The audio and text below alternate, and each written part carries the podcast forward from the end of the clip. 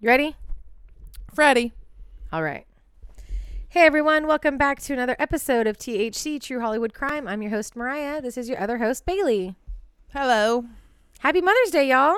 This Real is close. Mother's Day Eve. this is our Mother's Day extravaganza. And we are in a house all by ourselves. Crazy. It's fucking amazing. We are at Bee's house podcasting live from the couch Mm-hmm.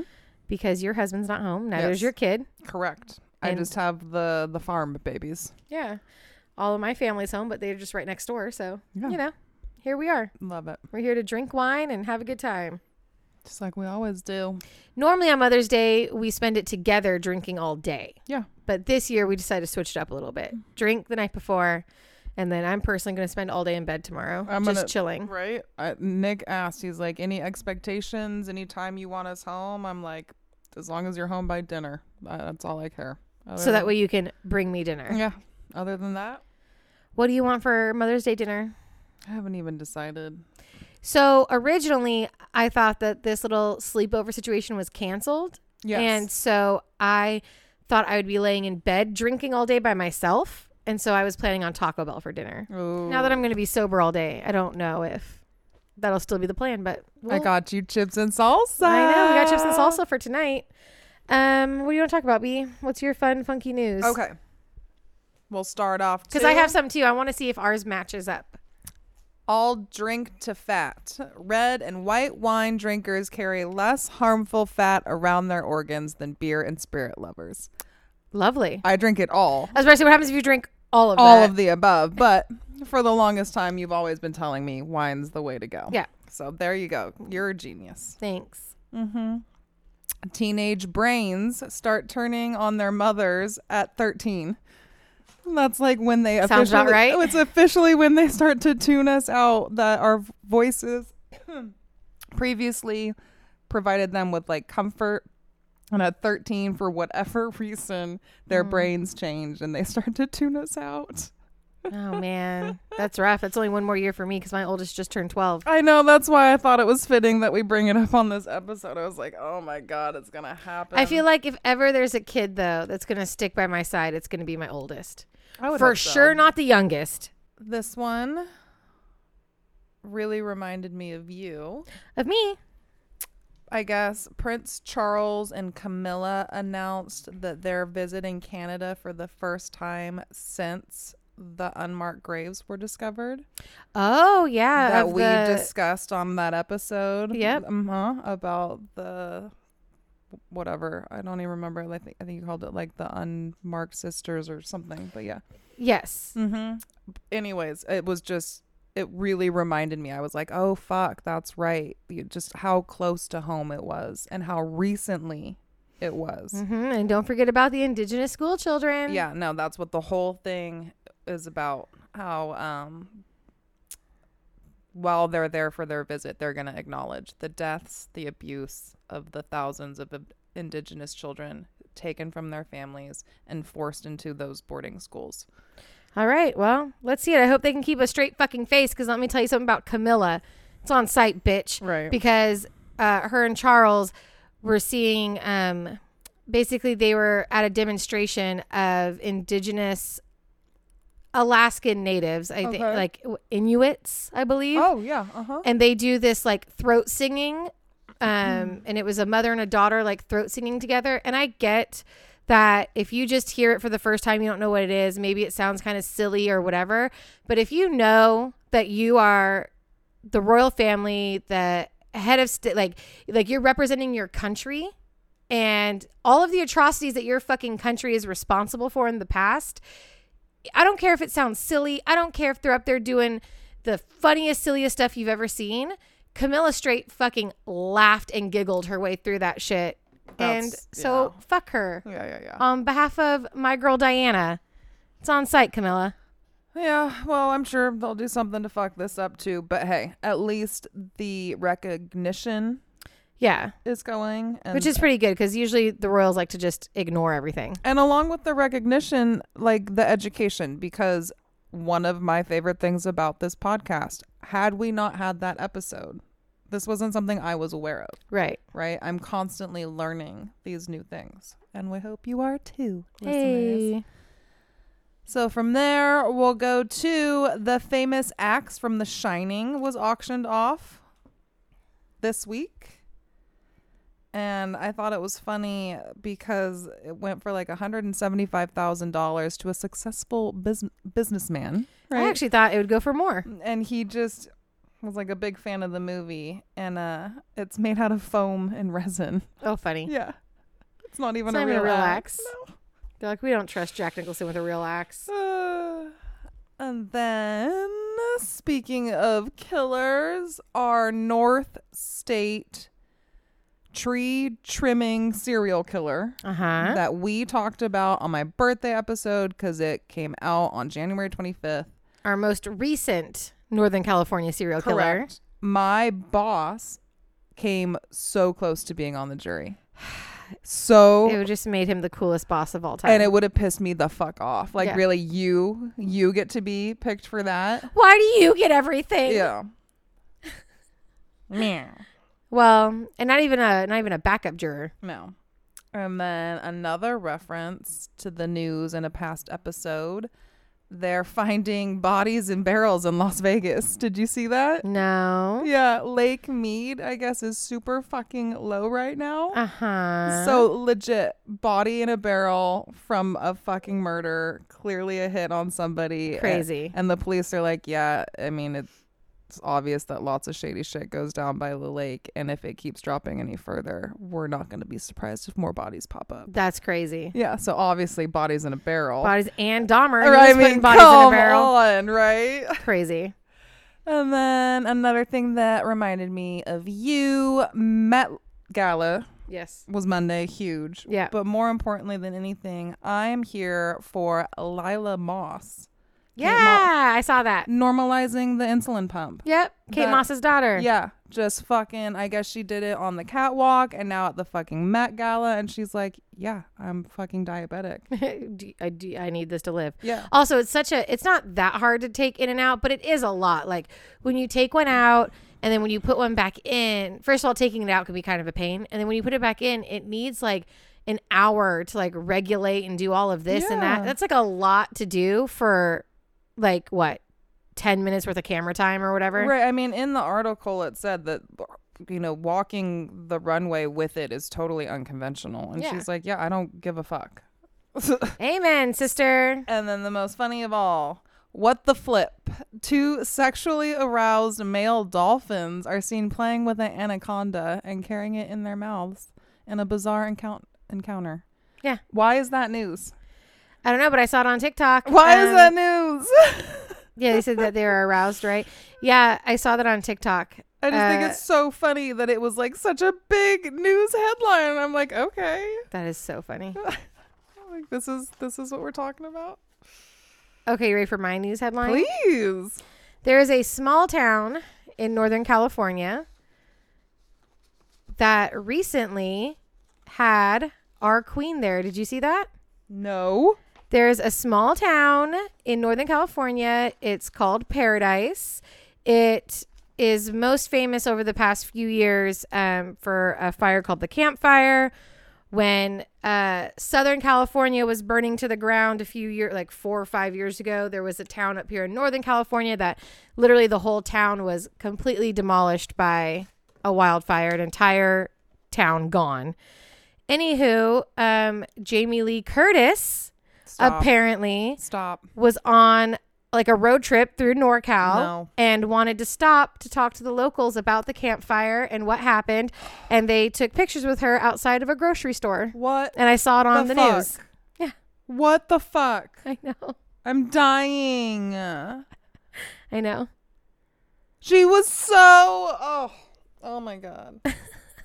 I we won't her. we won't No, say how close we live to paradise. I love her so much. But we could definitely drive there if we had so to. much respect. Yeah. Wow. You've Okay. just you took my breath away.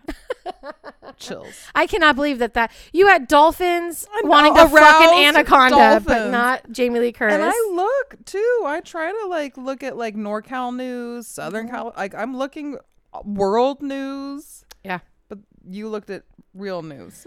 No, it just like popped up on my Facebook page randomly. wow. Well, there you go. Facebook. Oh yeah, maybe that's what it is. 'cause you don't have a Facebook. One thing I've never had, so that's why. Fuck you again, Facebook. eh, sorry.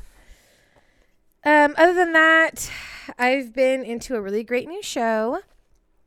If you guys liked The Killing, you will love this one. So, as I'm sure you don't know, Bailey, The Killing was originally a. I'm gonna get the country wrong. Maybe maybe Norwegian Okay. or um like Netherlands, right? Sweden. Isn't that all in the same area? For sure. Anyways, the original killing was from that part of the world. Okay. And we took it and did like an American version, which is the killing that we've watched. Yeah, yeah, yeah. Well, the creators of the original European killing have a new I guess it's not new, it came out last year. It's new to me. But it came out last year and I think it came out even more recently on Netflix for here in America called The Chestnut Man and I am fucking into it. The Chestnut Man. It's so good. What's it on? Netflix. Yeah, yeah. And you can choose just always always the ice maker at Bee's house scares me. Um you can either do like in Squid Game you can either uh just read subtitles because it's not in English Yeah. or you can just deal with the bad lip syncing. Yeah, yeah. And it's just up to you. Okay. Pick your poison. If I'm watching it on my phone and it's real close to me, I'll do um You'll read. yeah, I'll read. I'll do the subtitles. If it's up on the TV, I'm laying in bed or whatever, I'll put it on the bad Take voice your dubbing. glasses off, so it's kind of like. I just try to look at their eyes instead Mhm. of their Yeah. mouths, and then I can usually. But now I'm so into it, I don't care. I don't care how they give it to me. I'll watch it. So there you go, the Chestnut Man. You guys will really, really like it. It's really good, really dark, really intense because it's not from America. They get to like get real grimy Yeah, with yeah, it yeah, in a way that America can't. So fantastic show. It's only one season so far. I'm like halfway through it. I love it. Mm-hmm. Cool. And that's it. That's all I got. Okay. I have a new cry show. Oh, Do you remember who Tyler Henry is? The the median, the the psychic kid. no. He had an e show for a while. Nope. Where he would like read famous people. Okay. He got over that quick. He didn't like it. Started doing like world tours or whatever, so like he could actually like be with people. Mm-hmm. But I guess one of the things is is like when he's doing a reading, if someone died in a tragic way, he feels a part of it. Uh huh. His lung collapsed, Oh shit! and he had to go to the hospital, and he was there for like a month. And they couldn't explain how it happened. It was it was the result of a reading. Like Yeah. yeah. I know that's what he says, but I mean, like even the doctors can't be like, "Oh no, it happened because he's- this happened." Yeah, he's got whatever. Um, so he's there for like a month, and then now, for whatever reason, they tested his DNA, and he's like, "Oh, hey, mom, do this 23andMe or whatever." Finds out her whole fucking past is a lie. she was robbed from her real family by a con artist mom Oh shit! who abused her and her now like not real siblings. Right. right right right. Like locked them in closets. She murdered two people got the eldest brother to help her cover up the murders. He went to jail. She went to jail. So she's finding out this is not her real mom After all that abuse and shit, it's not even your real it's mom. not, it's not your real mom you could have had a nice life. Uh, no, she- and so she's now so now her and tyler have a netflix show Whoa. And so it's covering that, trying to figure out where her real family is, tracing her roots, and then also he's starting to do readings again after recovering from his collapsed lung. Yeah. And literally every episode, I fucking sobbed. Because whether you believe it or not, the stories of the people he's meeting, who are just average people, Yeah. their stories are so heartbreaking and devastating and whatever sliver of hope or healing Yeah. or what like just the he can help them get over the grief and the guilt and the pain they show him helping um they're opening up like cold cases Mhm. and he's trying to help them resolve those kinds of things like hit and runs and stuff like that Yeah. but the, every fucking episode whether it was like a child who passed away or whatever i'm just sobbing Oh my gosh, what's it called? like afterlife or something. I don't know with Tyler Henry. Yes, I've seen I've seen the little square on my Netflix thing, and I didn't know what it was. It's beautifully fli like filmed. Okay, It's very visually appealing. It's between um a lot of California and like Atlanta. He goes back Yeah. and forth a lot. oh, I'll definitely watch it now. I didn't know what it was. Yeah, yeah, yeah. Okay, mm-hmm. yeah, I'll watch it after I know the Chestnut Man. Yeah, and his A palate cleanser. And as a Mother's Day episode, his fucking relationship with his mom, they like live together. They are best friends. Oh, they Oh, cute. bicker. Yeah. She has to drive him to a lot of his appointments. He can't drive because he gets hit with these visions or whatever at any time. Like he can get into an accident. Yeah. And so she takes him and like just the way that she's like, okay, so we can stop at Starbucks and da, da, da. and he's like, Mom, I just I just need you to be quiet. And she's like, Okay, I'll be quiet. But then we'll go to lunch. Yeah. then- Yeah, yeah. Just like our moms. uh, so it's so sweet. Amazing. Mm-hmm. Cute. I'll watch it. Mm-hmm. All right, everybody. If you want to play our THC drinking game while we talk about the case and take a shot or a drink or a hit off whatever you're smoking anytime, we cheers, mention a badass big sister, mention a past episode, spill something, we're not in the pod shed, or we bring up the TV show Monk. We are not in the pod. We're not in the pod shed, and we're going to cheers to me remembering all, all the them. rules. Boom. Boom. Right now, we're drinking a bee concoction. I don't even know what it is. She just handed it to me. I made the mistake of trying out a new seltzer. Yeah. They sounded really good. It's the Michelob Ultra Organic Essential Collection. Legit, that's the fucking name. Made with real fruit juices Mm-hmm. and coconut water. Okay. Does that change the sugar or carb count? No, zero sugar. How? Right? I want to know how you put juice and coconut water into something and it not have any right. sugar or carbs. Zero sugars, 90 calories. And it was Uh-huh. the same price as all the other seltzers. So that's why I figured I'd try Yeah. it. I'm like, why do I? And like the flavors are interesting. It's like a kiwi lime, strawberry guava, blueberry watermelon, and a berry hibiscus. Yep. And they just, on their own, they are they are too sweet. I, Yeah. I, I wasn't into it, and so I added a little bit of wine and a little bit of vodka, Perfect. and we gave it a little zhuzh. Love it. Mm-hmm. Awesome. And that's it, ladies and gentlemen. So drink with us. Here's to the Mother's Day episode. Hey, happy Mother's Day, y'all. And if uh, you don't have a mom or you don't talk to your mom, then, you know, happy you day. Absolutely. Good job taking care of yourself. You're You- doing it. Right? Cat mom, be yourself mom, plant mom, That's right. anything kind of mom. We Any take care of it all. And this is going to be way more fun than last Mother's Day. I think we both, no, we both cried Father's Day. But yeah, Father's Day was, rough. yeah. But we, Mother's Day was still, it was the fucking. Mother's Gypsy Day was hard. It Rose. was Gypsy Rose, but, you know, I mean, at least Gypsy Rose is still alive, I guess, Yeah. after having a horrific life. I don't know what episode number this is. Who cares? We are doing. Uh, maybe it's 69 though. I don't think it is. It might be. It might be. My phone's on the charger. I'll look. It is. It's 69. Okay, so I take that back. It is episode 69 for Mother's Day. Hey, hey, hey. The most overhyped sex position of all fucking it's impossible. time. It's so stupid. It's, so stupid. It's so what a 12 year old thinks is hot. yeah. It's so dumb. Anyways, happy 69th episode, everyone.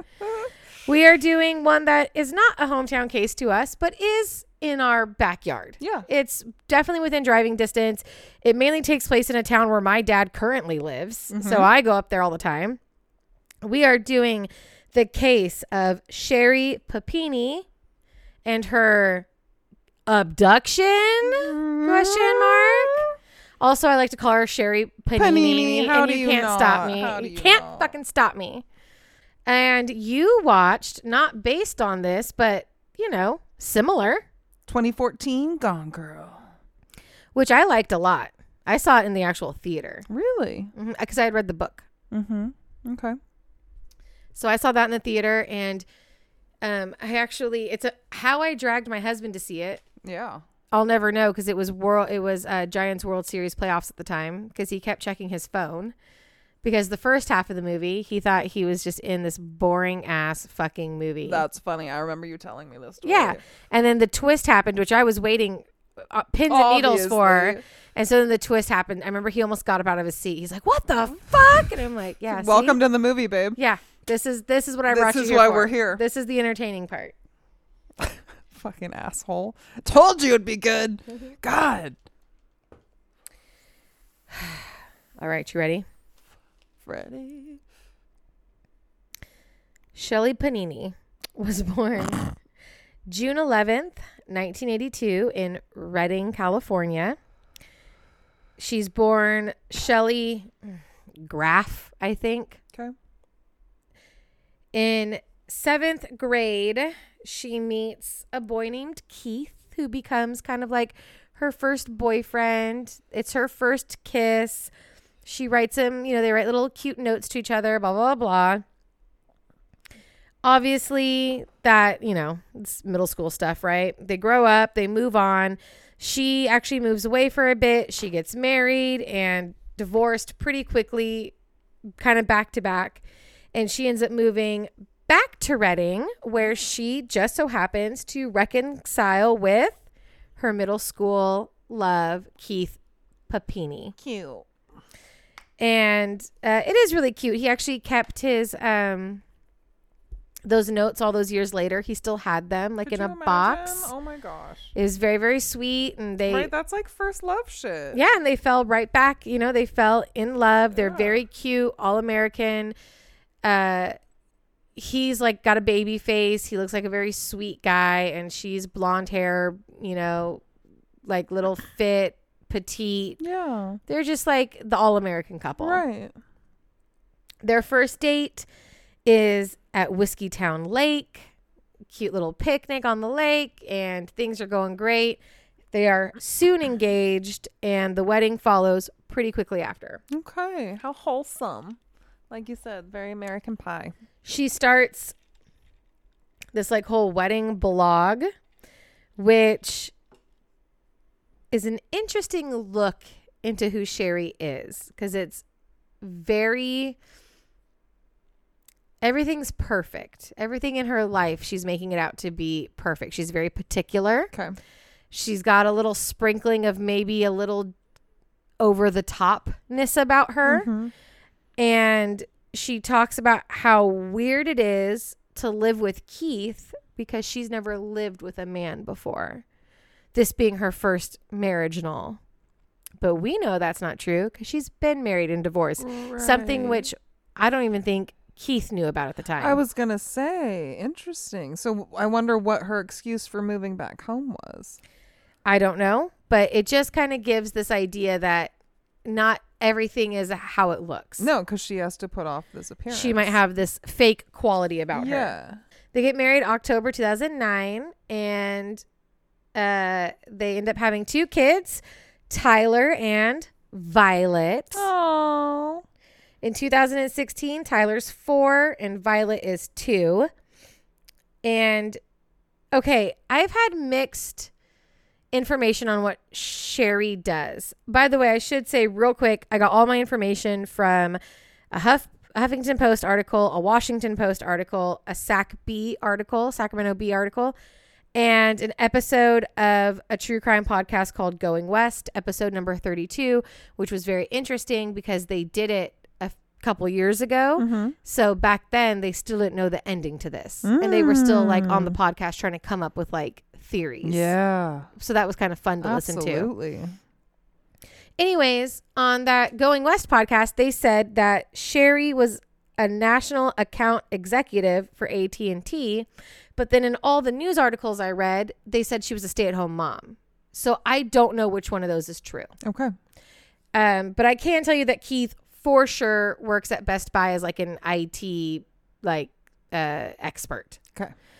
And More like Geek Squad stuff. yeah, I guess so. Yeah, and. Sherri is always described as like the perfect mom, the Yeah. perfect wife, the perfect neighbor, the I perfect think- daughter. I always assumed that she was a stay-at-home mom. Yeah, like I said, I've heard two different accounts Yeah, yeah, yeah. and I don't know which one's true. Yeah. Mm-hmm. That's what I always figured. So at five foot three and 105 pounds, 34 year old Sherry is super athletic. She runs every day. Um, especially her favorite thing to do because they live in you know a very rural part of Redding is it's about a mile to their mailbox. It's like one of those communities where all the houses Yeah. are tucked back, and so they have like a communal like mailbox Yeah. set up where everyone has their own little slot. Mm-hmm. That's about a mile down, like a dirt and gravel road from her house. Okay. So that's every day she does her mile to the mailbox, mile back as to get it in, and then she'll work out from there. But she Okay. always does her mile jog. Yeah. On November 2nd, 2016, she is wrapping Christmas presents. Keith is at work. The kids are at school, well, like daycare. That's the other thing is the kids go to daycare. So it's like I, you can be a stay-at-home mom and have your kids in daycare, Of course. but Why? why if you're you know Yeah. so that's a little weird too Yeah. that makes it seem like she maybe it's a part-time job maybe it's a work from home job yeah. Or maybe she's a stay-at-home mom and she can afford to put her kids in daycare. No shame in her game. Right. i'm not judging her. So anyway she's wrapping christmas presents. She goes on her morning jog. Um the neighbor i say morning jog. She goes on her daily jog. The neighbors see her around 2 p.m going on her jog.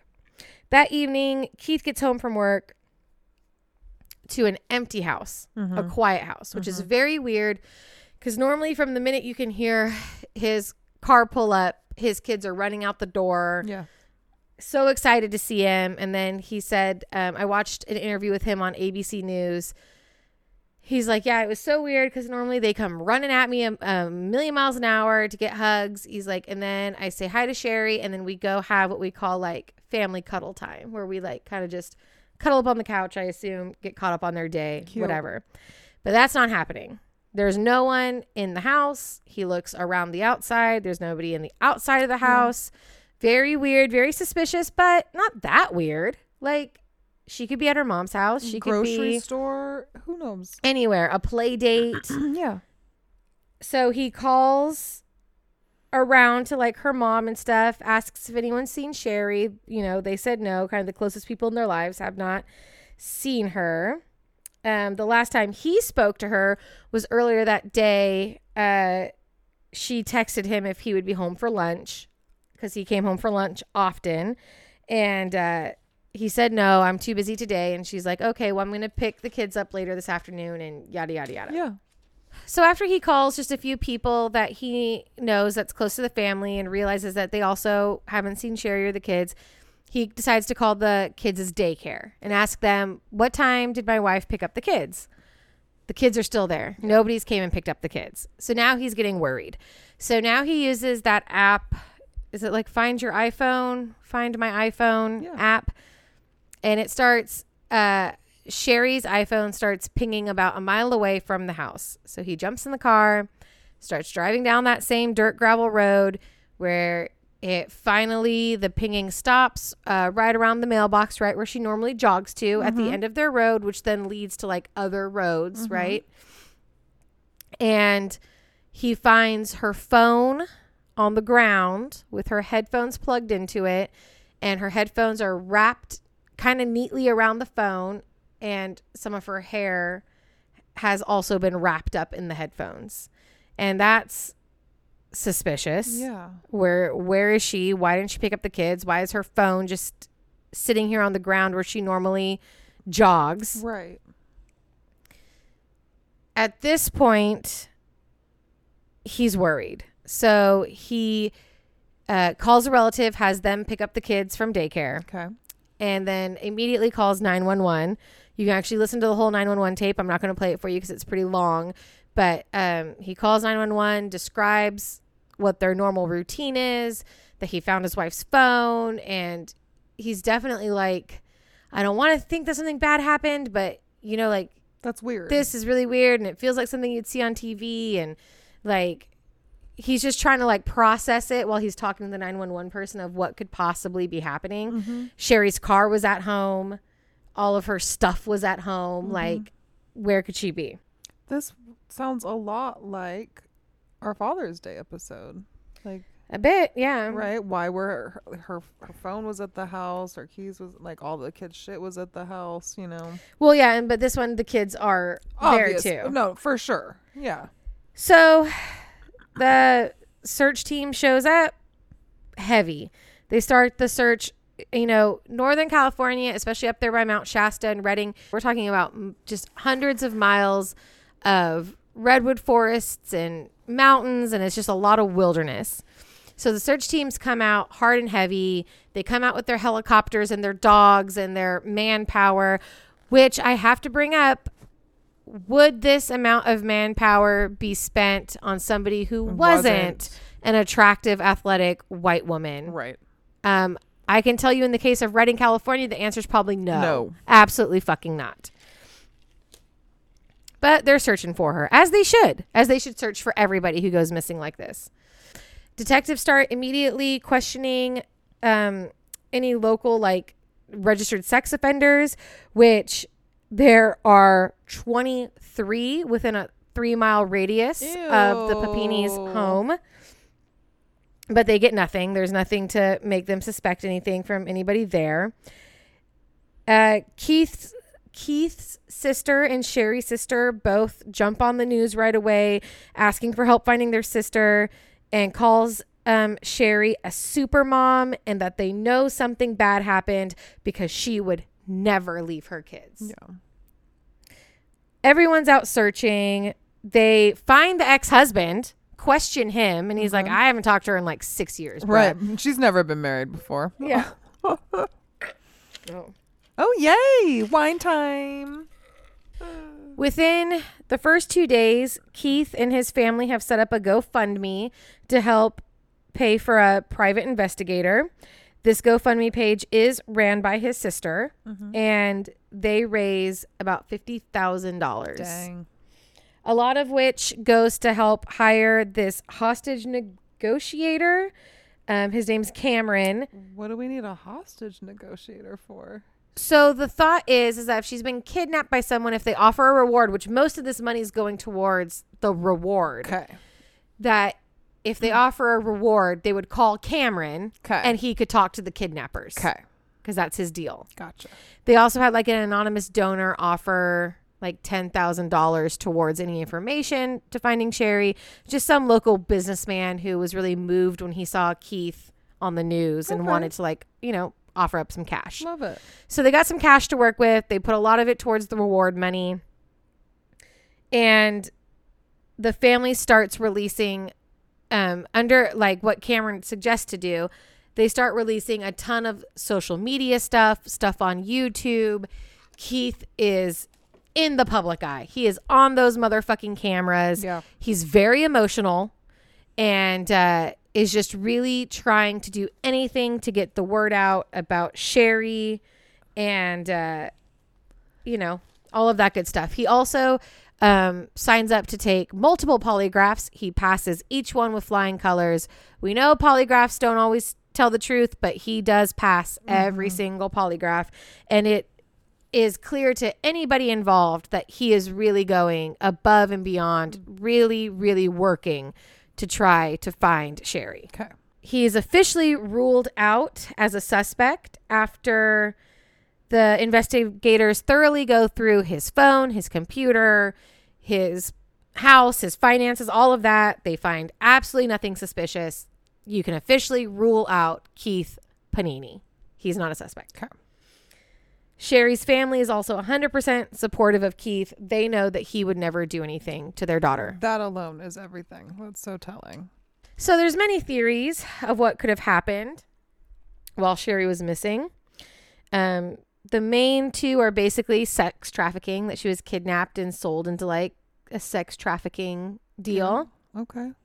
or that it was possibly a drug deal gone wrong. Yeah. Like maybe she had a secret drug addiction and something sketchy happened. Yeah. Three weeks after she disappears, Sherri Papini is found alive on Thanksgiving morning at 4:30 a.m. on the side of Highway 5 in Yolo County, which is about 150 miles south of Redding. She's bound with chains around her ankles and zip ties on her wrists, which connect to a chain on her waist. She is heavily bruised and battered. Her nose is broken. She's severely underweight.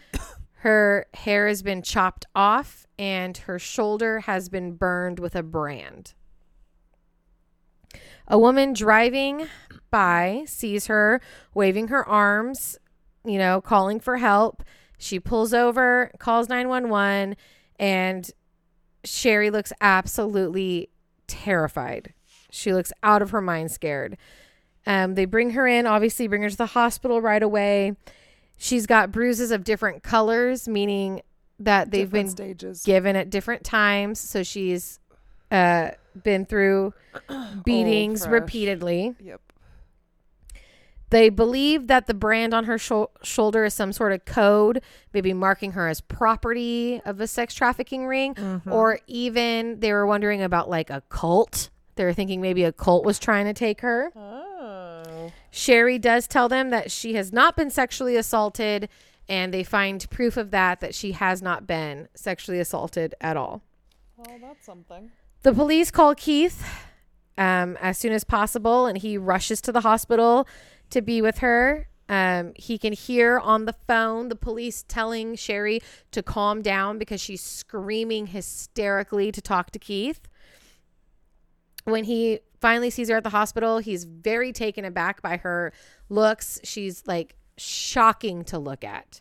He says she's it doesn't even look like his wife. She's been so beaten and starved and she's so scared. So finally, after everything kind of settles down a little bit and she gets cleared from the hospital, she is questioned by authorities. She tells them that she was on her normal evening jog when two Hispanic women, with their faces covered by bandanas, jumped out of a dark colored SUV and took her at gunpoint, putting a bag over her head so she couldn't see where they were going. They drove around for a while and uh, eventually took her to some unknown location. And she doesn't, she claims to not remember what happens very much after that. Um, and she says that she doesn't really come to until they put her back in the SUV and eventually drop her off at the side of Highway 5. That's kind of when her memory sort of clicks back on Yeah. it's kind of hard to solve this case with no details whatsoever um, besides a very vague description of these women she does provide enough information for the police to have like a weird sketch of the women have you ever seen it No. let me pull it up for you it is a very vague generalized almost like like a I can't say the word caricature Caricature. Yeah. Of- no, yeah. like Hispanic women. Mm-hmm. Um so, you know. So this is what she gives them to work with. Right. So here's some eyes. So it's like a younger woman with heavily plucked eyebrows, like the very, very thin Typical, yeah. eyebrows and big hoop earrings, and an older Hispanic woman with like kind of stringy, thin hair and very bushy eyebrows. Right. And Bizarre. that's, you guys can, I'll put, I mean, look, I'll be posting the sketch on THC Podcast on Instagram. mm-hmm. But yeah, it's a very odd sketch. Whatever. Who knows? They do find two different sources of DNA on her clothes. One is from a woman, but one is from a man, Ooh. which kind of doesn't make sense because she's never mentioned a man. It's always been these two women. But she is also not wearing her clothes. She's wearing clothes that her abductors gave her to wear. They're Which like could be a men's. I think it's like sweatpants and sweatshirt or something. Okay. And it could have totally been in men's clothes. It Mhm. could have been from a thrift store. It could have been from anywhere. Sure. And that's why the man's DNA is on it. They do run the DNA through the system and no matches come up. May I please ask you a question? Mm-hmm. So on TikTok, I see these clever little skits about how if you donate your hair Uh huh. and they turn it into hair for somebody else and that person is involved in a crime, is that your DNA that's being left at the crime scene? I think it is Okay. because it's I your just- I wasn't sure if like the hair went through any kind of process. It doesn't matter. It's still your DNA. It's what like makes up the hair. That's what I'm thinking. yeah. That's terrifying. Yeah. Yeah. Okay, great. Thank you. Yeah. No Thanks problem. for clearing that up for Mhm. me. That's so funny. And then on the flip side of that, though, a lot of the time, like our extensions and our weaves and our wigs and stuff come from a lot of women from like India and the Okay. Middle East. And so I guess the thing could be said on the reverse of that is that if you commit a crime, but you're wearing fake hair. extensions, it's not fake hair. It's just right, not, your, hair. No, exactly. It's not going to pop. So Hey, tip. little life hack for y'all. So Sherri also claims that at um, some point towards the end of this abduction, that she gets into a fight with the women because they wouldn't let her take a shower, and in the scuffle, she gets a really bad cut to her right foot. Lo and behold, there is no cut to her right foot, but you know, detectives chalk it up to trauma. This could all It's been a be- lot. It's been a lot. She's been through a lot, and her memory could be all fucked up, which is fair enough, right? The main problem that they have is that there's no clear motive for this to have happened. For sure. She's not a known drug user, and there seems to be nothing about drugs involved in this at all. Um, no one came forward to ask for ransom money, Right. nor did anybody come forward to claim the reward money that the Papini family was offering. Okay. And if you want to talk about sex trafficking, sex trafficking, they don't, they wouldn't disfigure her so much because they're trying to sell, Sell her. her. They Mhm. wouldn't cut off her long blonde hair. They wouldn't They break would- her nose. They wouldn't brand her skin. They wouldn't do things to make her less attractive. They want her to be the most attractive possible. So it's not lining up. Not adding up. Why would these two women kidnap and torture this woman for 22 days and then release her For nothing. for no reason? For nothing. It doesn't really make sense. So people start to get a little suspicious of her story. In 2017, investigators find that Sherri actually had been texting a man in Michigan and had been planning on meeting with him in California around the same time as her abduction. She was going to meet him. It is unclear whether they had a romantic relationship, but they think it might have possibly been an ex boyfriend. For sure, Keith doesn't know about it, and he was under a false name in her phone. He was under a woman's name. So obviously, it's something that she is keeping from Keith. So now online goes crazy. All the little chat forums and online detectives and all those people Bloggers. believe it was a hoax. In general, Sherri seems a bit dramatic, a bit like she loves attention, just going off of her old annoying blog and all of that. They're like, yeah, she seems to kind of like the spotlight a bit. Yep. Here's some other things we know about Sherri.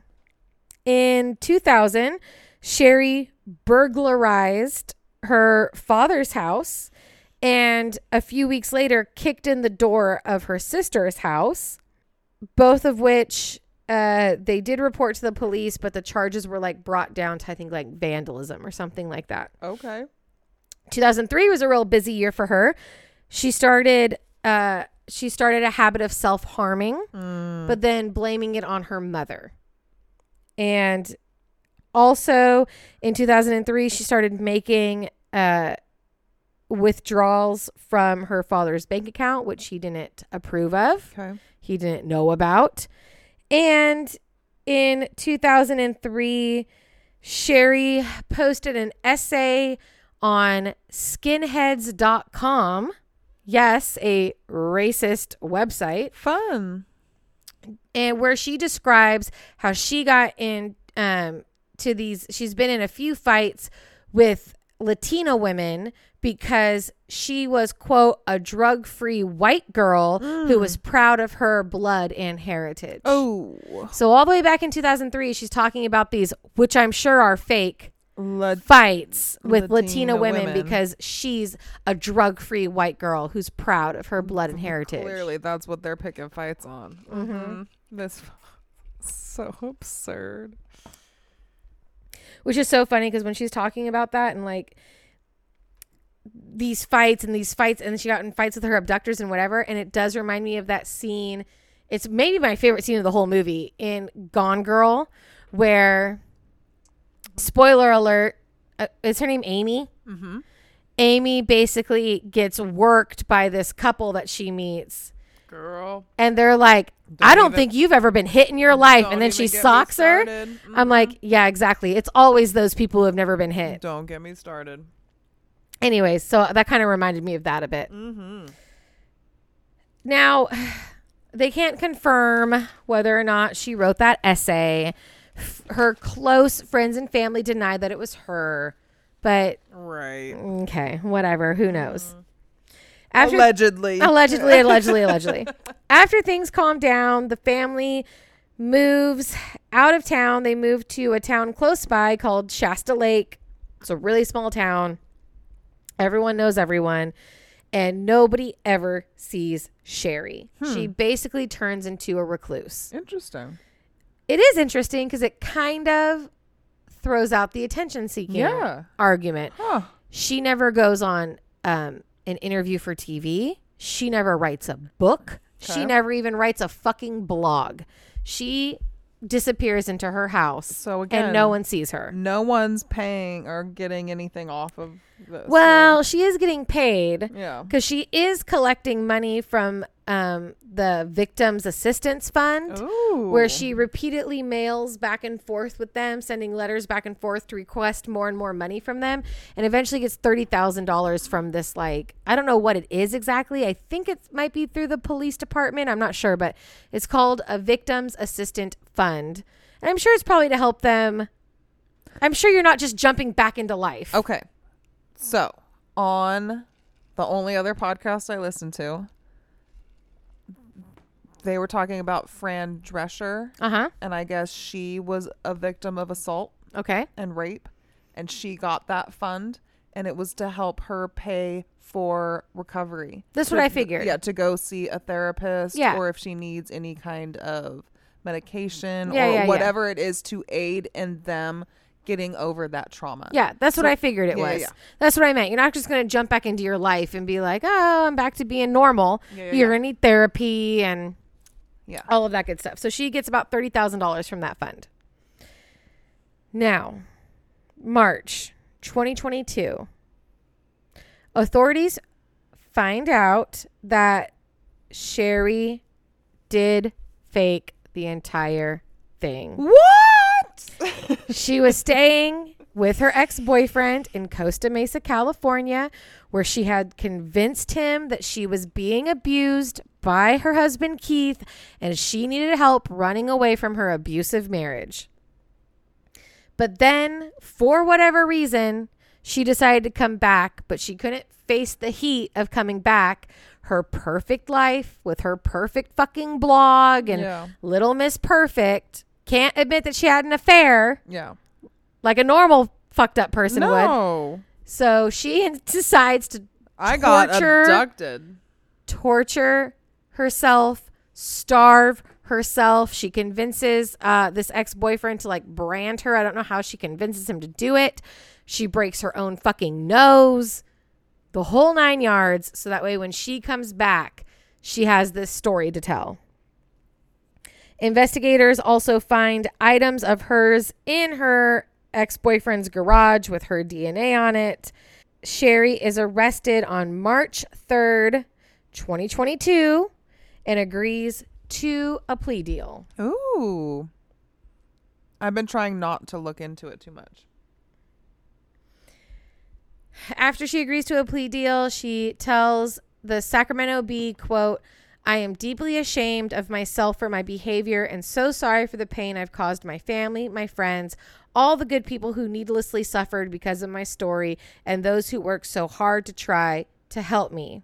I will work the rest of my life to make amends for what I have done. Now she faces time in prison for first of all mail fraud because I guess all those letters she was writing back and forth to victim assistance services I don't know how or why, but somehow it counts as mail fraud. Maybe because she was she lying. wasn't a victim. Yeah, because she was lying. So she faces time for mail fraud, like Okay. a good chunk of time for mail fraud. I would fraud. not have expected that either. That's really interesting. She's facing a good chunk of time for lying to investigators. for sure. And she has to pay back $300,000 has to be repaid to the police department for wasting their motherfucking Fucking time resources, and, and time. Oh my god. Think of the people who had real cases, who needed real fucking Again, help, Probably the minorities. who needed real help and real Mm-hmm. manpower, and it all went to this fucking lying bitch Yeah. in Redding, California. Yeah.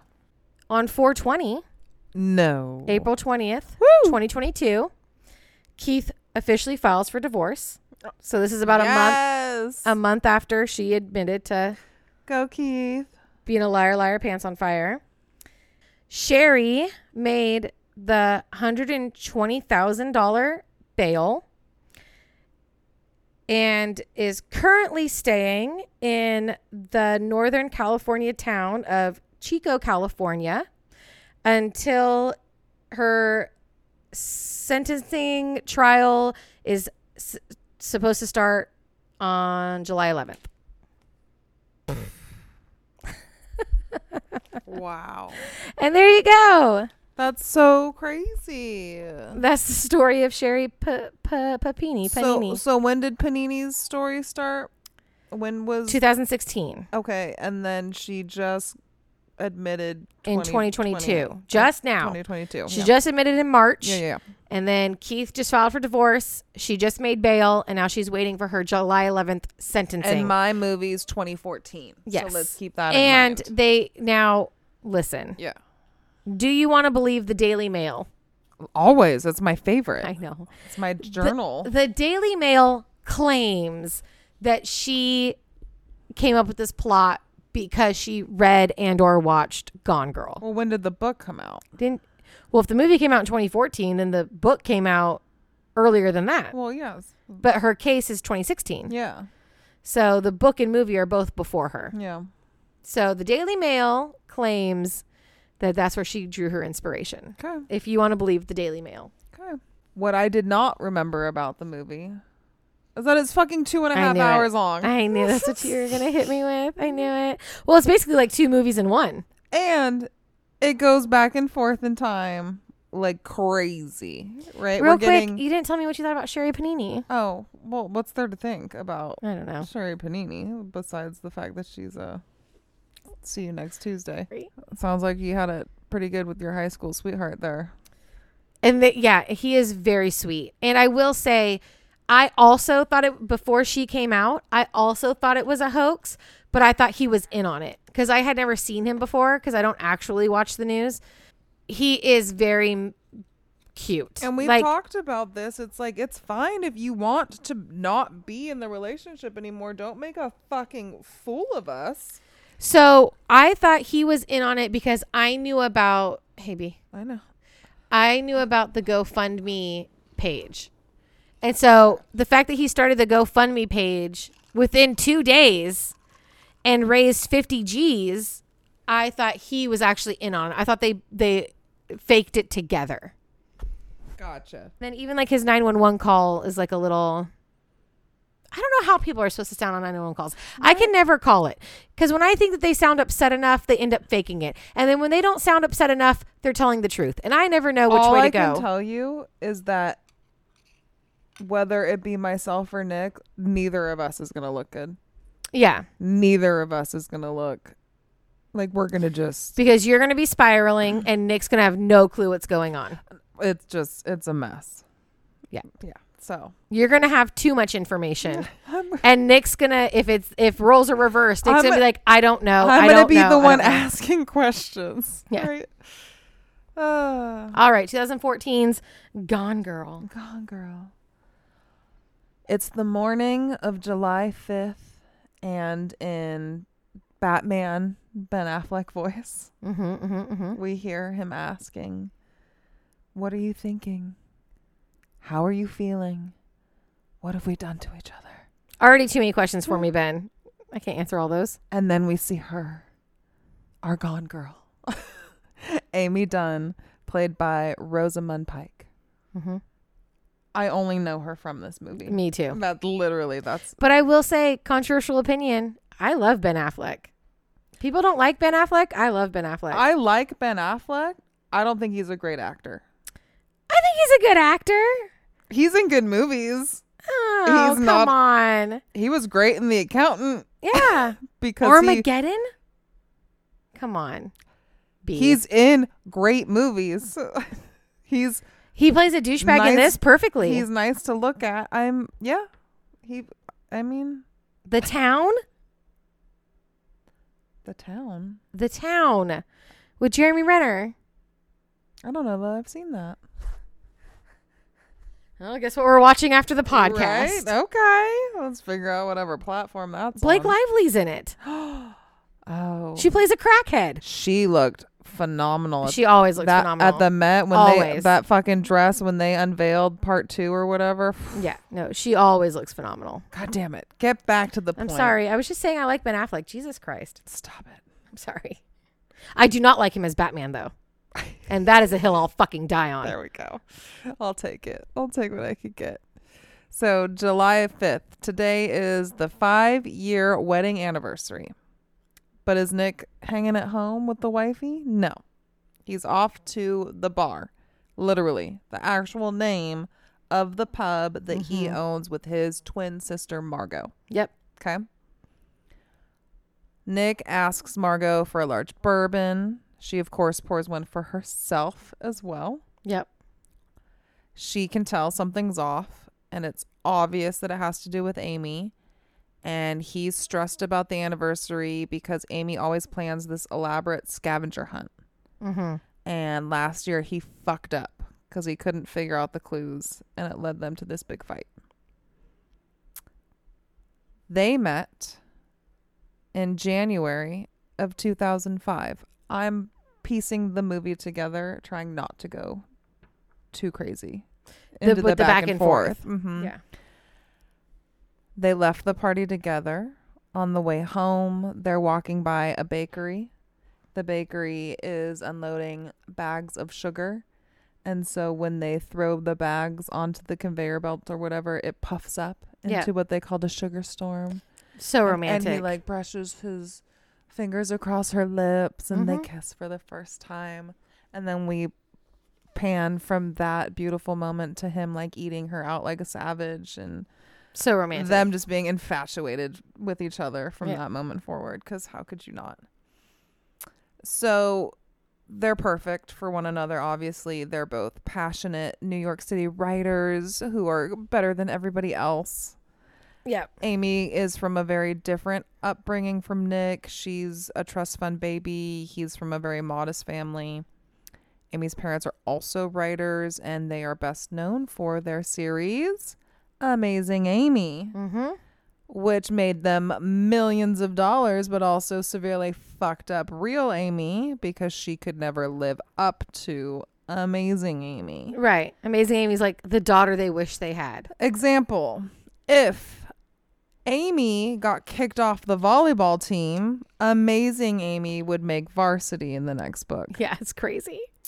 Amazing Amy got to have a dog to make her more relatable to readers, but God forbid real Amy get a dog when she wants one. Right. when amazing Amy gets married, Nick decides what better opportunity to propose to real Amy to make her feel amazing.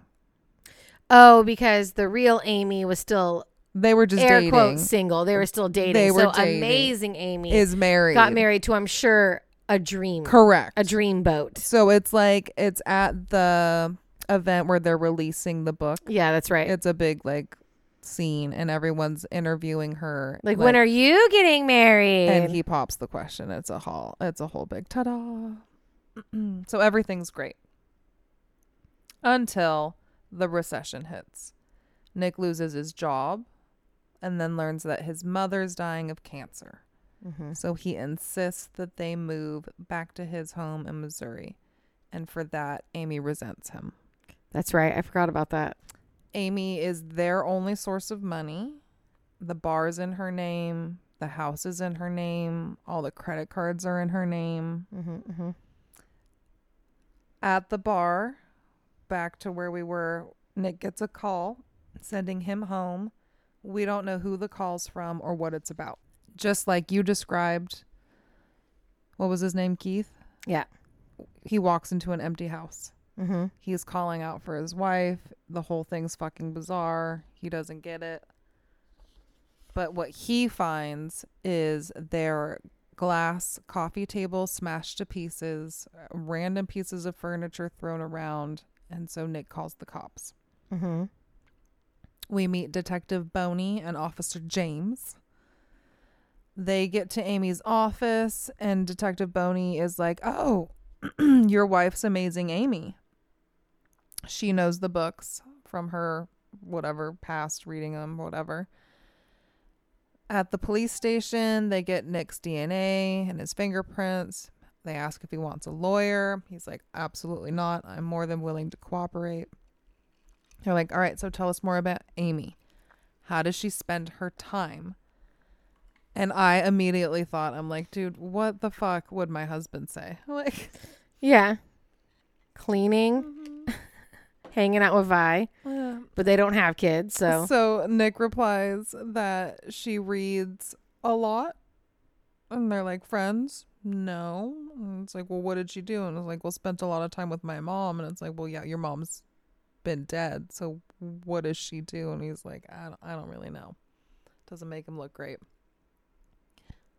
While Nick's being questioned, his dad's being brought in. He escaped the assisted living facility that he's living in. forgot about the dad. Uh, and so the detective's like, Look, I can tell you've got a lot on your hands. Like, go ahead, take your dad home. Like, you're free to leave for the night, but your house is a crime scene. Like, you can't go home. yeah. So he goes to sleep on Margot's couch for the night. And his sister is my favorite character in the movie. She's the shit. She's the best. I bring it up later, but it's like, we don't know if she's older or not. But in my opinion, like, she's just They're as much a twins. But I know, but like, is she a badass big sister? Like maybe Oh. like what she did she get I think she is. right? I think she's mentally the way that she takes sister. care of him. And that's why I tried to bring up because it's, I mean, it wasn't a big deal, but Keith's sister is mentioned a lot when you're like reading the articles and because maybe because she was just out there in the public eye or whatever, the fact that she runs that GoFundMe. So that's why I did try to bring up Keith's sister as much as I could because I got the same vibe with him and his sister. Yeah. So Detective Boney is back at um, Nick and Amy's house, and she's being introduced to pregnant neighbor Noelle, who claims to be Amy's BFF. My least favorite character of the whole fucking show. And she's worried sick. Oh my God. And the detectives finding this interesting, as Nick said, Amy didn't have any friends. Mm hmm. They're searching the house, and an officer finds a sealed note tucked away in Amy's underwear drawer. The cover of the envelope reads Clue 1. This officer didn't just find our first clue, he also played the young Mike Mageau. I'm going to fuck this up. Magoo, something. the boy who had the affair with the older woman in the Zodiac where they were in the car Mm-hmm. and Zodiac walks up. Yeah. Episode Fantastic. 50, Wow. Thanks, Mike. right? The next day, Margot wakes Nick up with a healthy breakfast of aspirin and a nice cold beer. Yep. There's a press conference being held. Amy's parents, along with Nick, are giving their statement and their plea for her safe return. Amy's parents are informing Detective Boney about Desi Collings, who we later sees played by Neil Patrick Harris. Yes. and he's Amy's former boyfriend who they claim is still obsessed with Amy. Once Amy's parents are gone, the detective asks Nick about the envelope that they found in the drawer, and he explains the whole anniversary tra- tradition and the scavenger hunt. And boy, is he proud of himself when he figures out the first clue. Good job, Scooby Doo. You want a little gold star? It leads them to his office at a local college where he teaches writing courses part time. It also leads them to the second envelope and a red lace thong that Detective Boney assumes is part of the hunt and probably belongs to Amy. Mm. Assumes. Assumes makes an ass out of you and me. The second clue, not as easy for Nick, or at least that's what he wants the detective to believe when we see him rush over to his parents' house that sits empty, since obviously his mom passed away and his dad's in assisted living. And there on the dining room table is the third clue. Nick has no time to open it because he set off the fucking alarm and he doesn't remember how to turn it off. Fucking dumbass, dude. And the detective didn't believe him, so they followed him and she's already there. My favorite part about this whole movie is what a fucking dumbass What- this guy is. That's it's so. So- funny to He's me. He's the worst. what an idiot. He does manage to get the detective out without seeing the clue, and so he heads home to try to solve it himself. And here we are to day three. Nick is arriving at a community event that is arranged to help find Amy, and he is welcomed by fucking dirty ass looks. Everyone hates him. Yeah. Nick points out to Detective Boney that Desi is there, and she assures him not to worry, everyone's being watched. And that includes Nick, who is fucking up constantly. Constantly. Reporters Golly. take pictures of him smiling to make it look like he doesn't care. That he talks to another woman, he's cheating on his wife. If he does an act of kindness, it's because he wants to make himself look good. Like he just he he looks so bad on TV that even Margot's like, bro, like I'm suspicious of you and I love you. Very much like Christopher Watts. Remember? He was not not upset at all. He took off his wedding ring and that stupid Live Strong Right. bracelet. Oh my And God. even we haven't done this, Kate, but Scott Peterson was the same way, where it was mm-hmm. just they just do not come off well in front of the cameras. Back at Margot's house that night, Nick gets a text from an unnamed contact that reads, I'm outside. We had a different name contact, right? With the, the X, Yes, right? So there we go. a little something. Mm-hmm. This is when we meet Nick's side piece, Andy, played by Amy Ratajkowski. Ratajkowski? Perfect. And she is the true owner of the red panties that we found in the office. And according to Andy, Nick was going to divorce Amy. And all of that aligns with this journal that Amy is writing that we are seeing from her point of view. That details how Nick became unhinged once his mother passed away. She writes that Nick became physically abusive towards her at this point in their relationship and she no longer felt safe around him. Detective Boney and Officer Jimmy confirm this fear when they stop by an abandoned shopping mall to ask a source about Amy, assuming that with nothing else to do, she must be on drugs, right? It must be drug related Right. or sex trafficking. Right. It does both of those. It's like if that's it, that's what happens in these neighborhoods. Right. Mm-hmm. what they find is that she was actually so desperate. It was Valentine's Day and she was looking for a gun. Day four. Nick wakes up at Margot's, realizing he and Andy fell asleep and he needs her out before Margot wakes up. On her way out, Andy tells Nick, Promise you'll text me every day or else I'll go crazy. So what you get for fucking around with these young girls, Nick? Margot, of course, catches them and she's beyond pissed. Like, fuck you. I get that you could lie to Amy, but how could you lie to me? And then you fuck this 20 year old in my house on the day of your wife's vigil. Yeah, when we're supposed to try to make you look as innocent as possible, you fucking dumbass. So, speaking that night at the vigil, Nick gives a speech assuring the people of the town he's not involved with his wife's disappearance. And despite what people may think, he loves his wife very much and wants nothing more than her safe return. Crazy pregnant Noelle is not having any of it and storms up to the stage to interrupt his speech and announce that Amy was six weeks pregnant when she went missing and questions, What did you do to your pregnant wife, Nick? Oh my gosh. As you can imagine, the news takes everyone by surprise, including Nick. According to him, Amy never wanted to have a baby. Right. Detective Boney tells Nix that he looks like shit. like, this is really bad. The house was clearly staged to look like a kidnapping, but based on all of the blood traces they found, it's pointing to a homicide. Doesn't help that Nick and Amy are in crazy debt for things he claims they don't own. Things like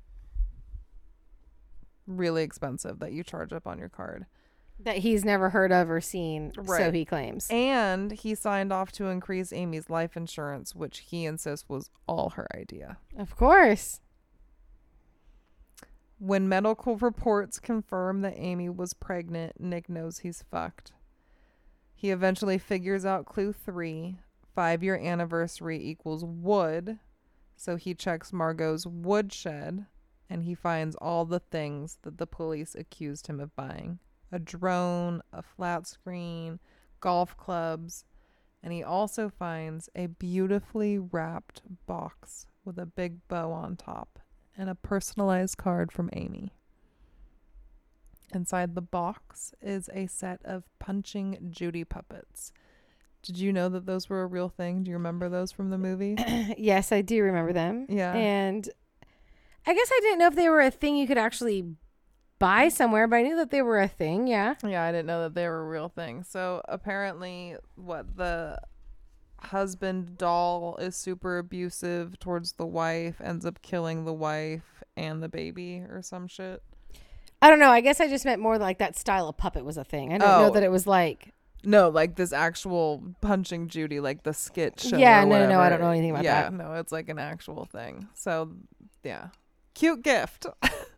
Fun. anyway, so they use these handles, right, to like make the puppets work. hmm and the wife's puppet handle is missing.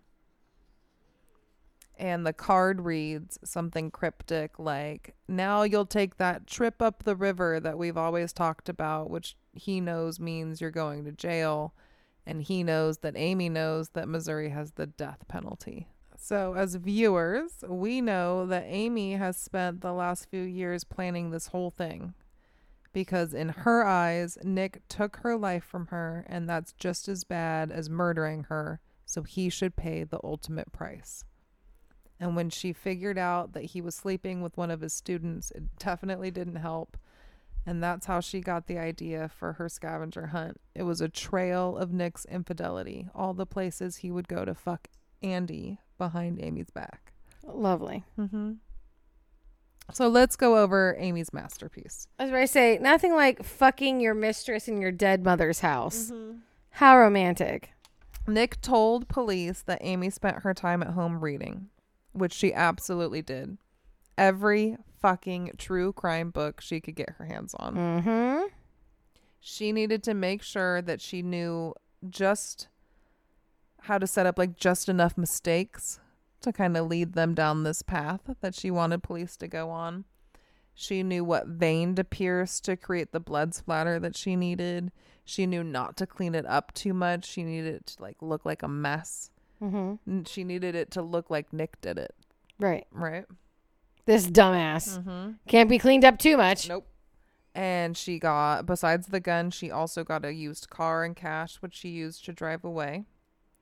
We know that Amy is a talented writer, and so we see her create this journal as if she's writing her novel, starting from the beginning of their relationship until she perfectly times the demise of their marriage to make it look as if she feared Nick and that he might kill her. Yeah, I remember in the movie she's even like changing pens. She has a, like a Oh, every different colored pens. every day. Mm-hmm. Nick said that she had no friends because what he didn't know is that she did befriend Noelle because she needed Noelle's pee to make it look like she was pregnant. Yeah. And she knew that once Noelle thought she was pregnant, it was the perfect bond to make all the other like housewives like, oh, we trust Amy, and any Mhm. any shit talk she said about Nick, they're clearly gonna believe her, Yep. right? So they bonded, And then the most important piece, the murder weapon, was the puppet handle that she chose to hide in the fireplace. Mm-hmm. So, after reading the card, Nick knows Amy's plan and he knows he needs to fucking lawyer up. So he flies to New York City where he hires Tanner Bolt, played by Tyler Perry. Yes. My favorite Tyler Perry role of all time. It's great. Tanner's famous for representing guilty husbands. What a weird thing to like stake your career out on.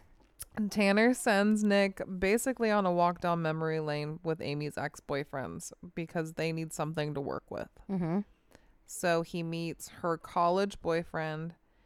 According to Amy, he drugged and raped her when she tried to break up with him. But according to him, he was the one that pulled away from her. And when Amy noticed, she showed up to his place with a bottle of alcohol, wanting a night of rough sex, but consensual sex, to bring the spark back. Lovely. When he woke up the next morning, she was gone, and police were there knocking at his door. Everything she had done made it look as if he had raped her. Mm-hmm. And feeling pressured to plead guilty and to reduce his like punishment, he ended up having to be registered as a sex offender and he's never been able to get a job. He's never had a real relationship. He can't get a good apartment. Like it basically ruined his whole life. Right. Okay. Nick's like, well, that's pretty fucked up. So he goes to Desi. According to Amy, Desi tried to commit suicide after she broke up with him, and then they had to get a restraining order against him. So when Nick says this to Demi or to Desi, he's like, well, it's kind of shitty of you to come here unannounced and just talk shit about your wife who's missing. So he like dismisses Nick. Like, I'm not going to tell you anything that you Mhm. want to hear because he is still in love with Amy. Yes. While Nick is doing all of this, Amy has rented a room. It's like, I don't know if it's like a little community, like a campsite or like a. I think it's a motel, but I think it's a motel where people will like stay for a long time. Yeah, yeah, yeah. Because you know, there's An people who live in motels. Yeah. She is eating nonstop, trying to put on weight, make herself look puffy. She's dyed her hair brown. She starts to dress down. She's given herself a black eye. But she gets noticed by Greta, right? Who Yes. you talked about. They're laying out by the pool one day. At night, they are watching the news together about Amy. Amy can't keep her eyes off Nick, waiting for him to fuck up Mm-hmm. right? She just she can't get enough of it.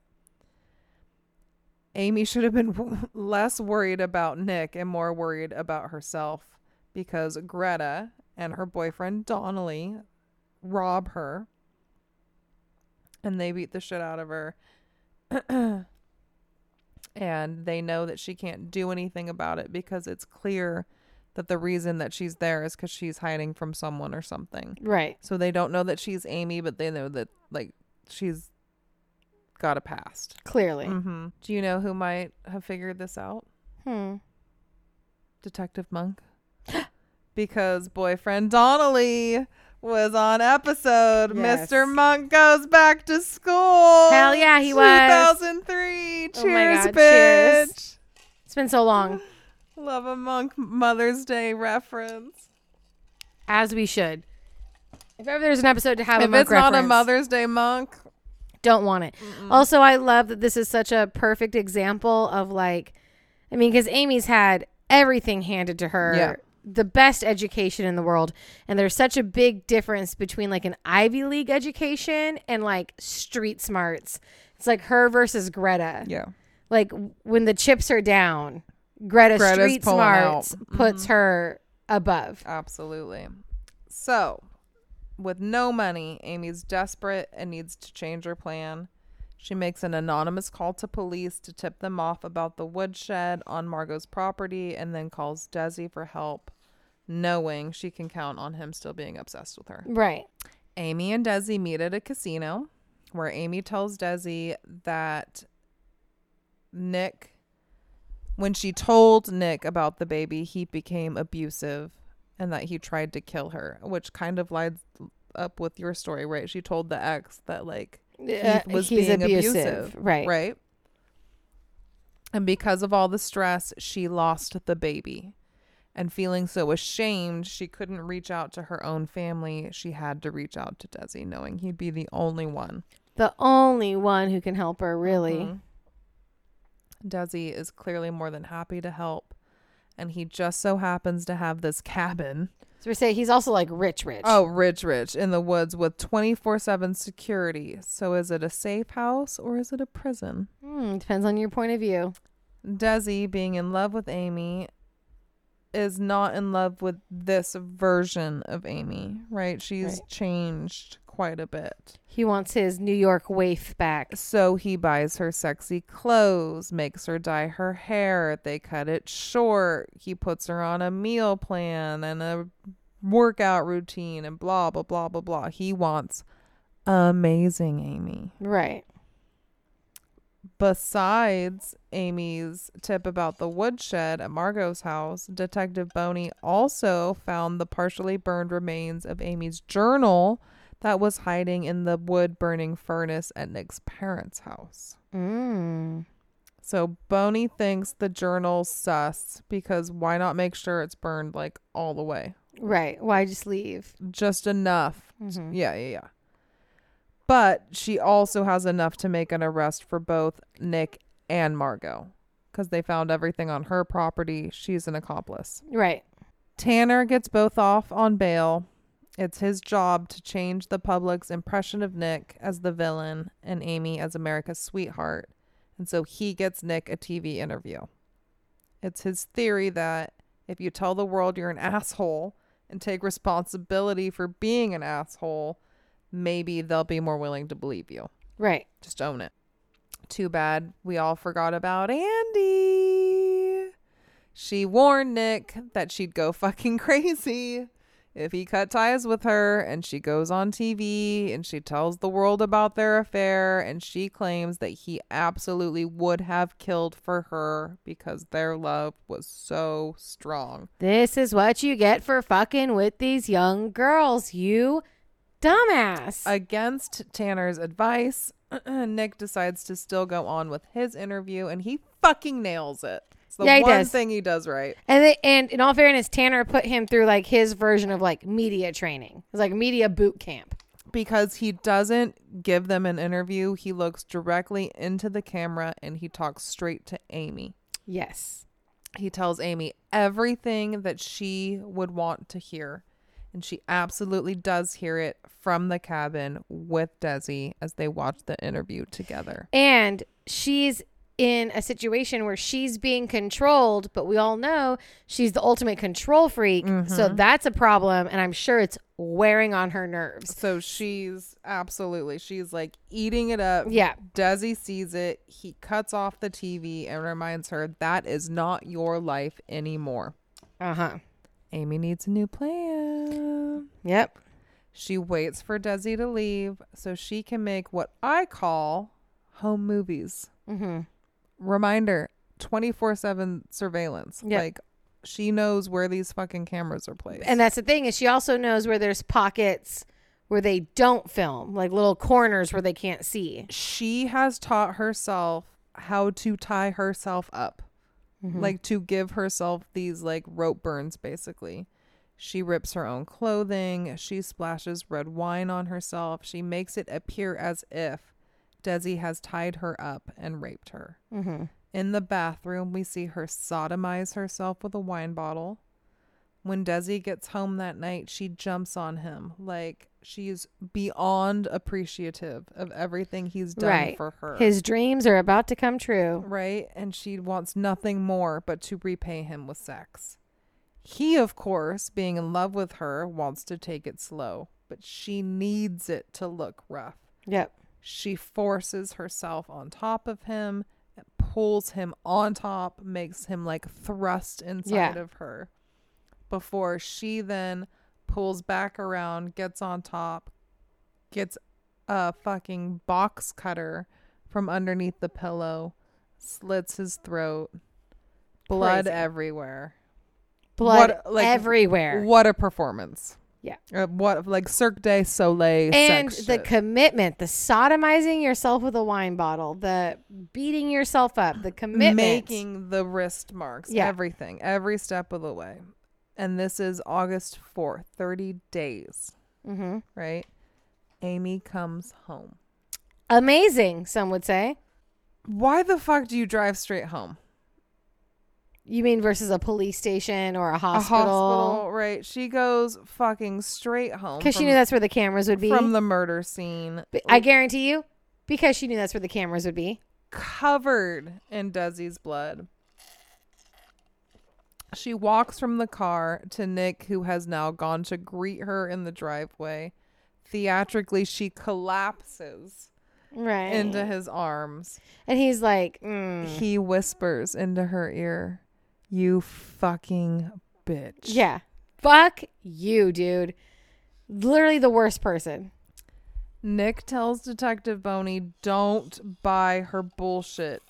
Amy's telling police it was Desi the whole time. He showed up on the day of their anniversary in a jealous rage Mm-hmm. and abducted Amy. Yeah. Detective Boney does everything she can to question Amy. Like, interesting. How did you get the box cutter if you were tied up all day? Mm-hmm. right? Amy is too smart, turns the tables on her. She's like, and if it was still in the hands of your incompetent police force, I'd still be tied up and my husband would be on death row. Yeah. Yes, bitch. Nick. And Boney does not like her. Oh, nobody. Yeah, no. Yeah. uh-uh. But it's like, so sh- when all the other police are like just They're fawning- eating it up. Yeah. And Boney's like, you know what? her, her Fuck and Nick, you. her and Nick are just like, oh my god.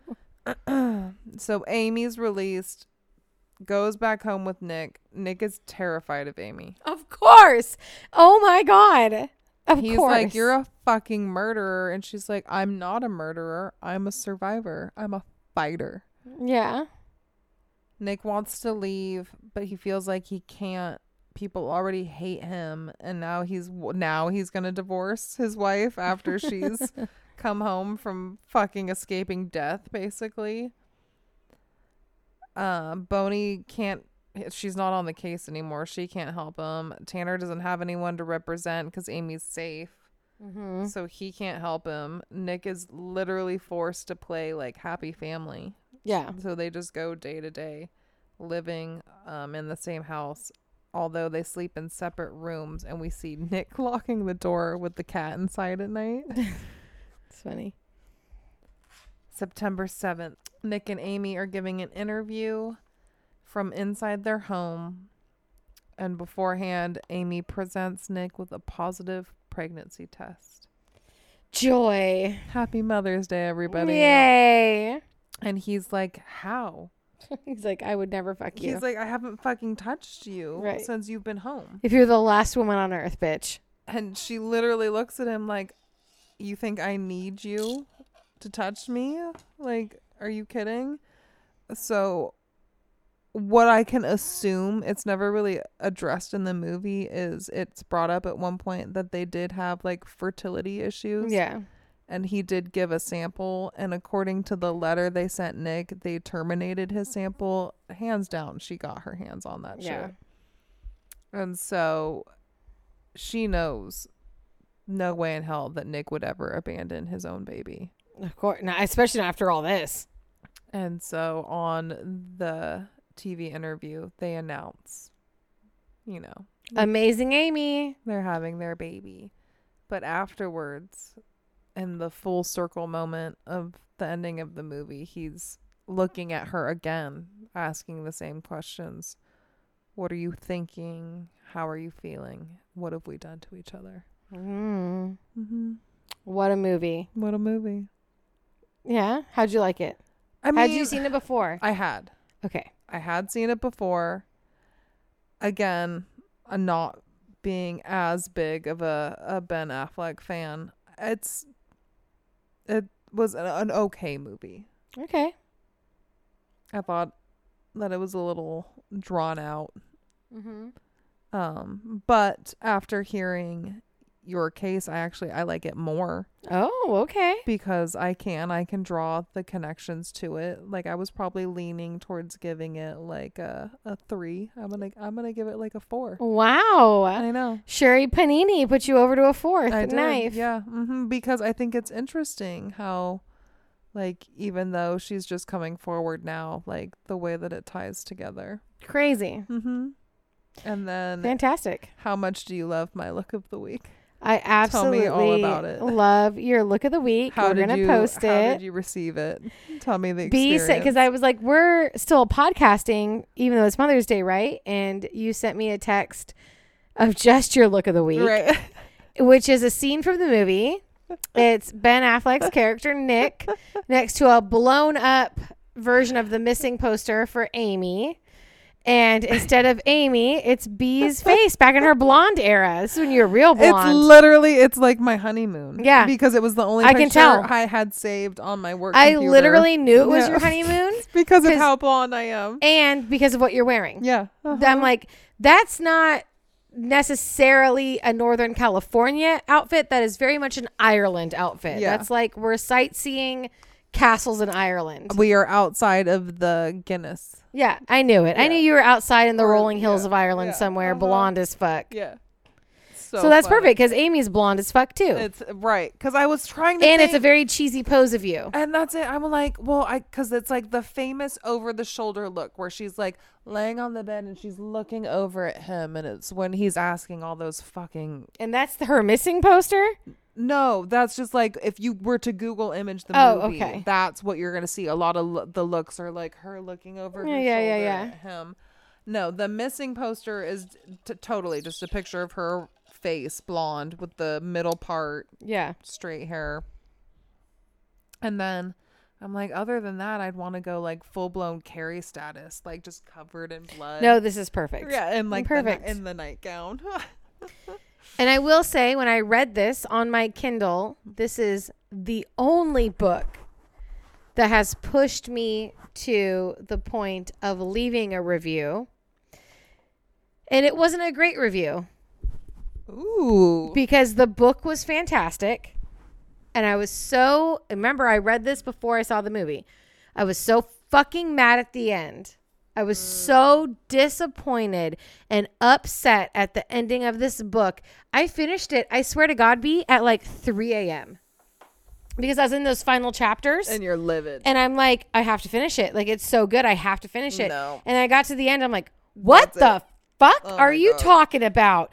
And I left a review where I was like, the book was great, but that ending is one of the worst endings I've ever read. And I'm really upset and I'm really disappointed. wow, It's the only review I've ever left on Amazon. Wow, They made me go full on Karen to like leave a review about that fucking book ending. Okay, I did not read the book, so now The book's exactly like the movie. well, They do keep the movie just like the book. Okay. There's no difference. There's no changing anything. so that was the ending. if that you you've were seen the with. movie, you've read the book. okay, But I was yeah, I was upset at that ending. yeah, I wanted her to have her comeuppance. I didn't want her to fucking win. yeah. Mm-hmm. Anyways. All right. Well, your look of the week, of course, will be on THC Podcast on Instagram. How many knives do you give this movie? I'm gonna give it the four. The four knives. Yeah, Perfect. A four knife review. Not too shabby. no, because I didn't think it was gonna be so relatable, but yeah. Yeah, there's a lot to tie in there. Mm-hmm. Great. And uh I mean, Sherri Papini, we'll see what happens on July It's 11th. So fun that it's such like a current. it's so current. It's Yeah. so close to our home currently. Like I said, this whole thing happened in Redding, California. My dad lives in Redding right now. What was funny is as soon as you told me that that was going to be our movie for the week, I was like, I know I need to watch this right now Mm-hmm. because guarantee they're going to remove it from streaming services or they're going to like start charging for it. Oh, because because like. of Sherri Pan- Yeah, and so I did. I started watching it on Tubi for free the day that you told me, and then like two days later, they're like, "We're gonna remove it. Like, you need to finish it now before it's gone." Mm-hmm. Fantastic. Mhm. Good thinking, B. You're very smart. All right. So if you want to see pictures, go to THC Podcast on Instagram. If you have time to leave us a review, a five star review, a like, rate, subscribe. We'd really appreciate it. You could ring my bell.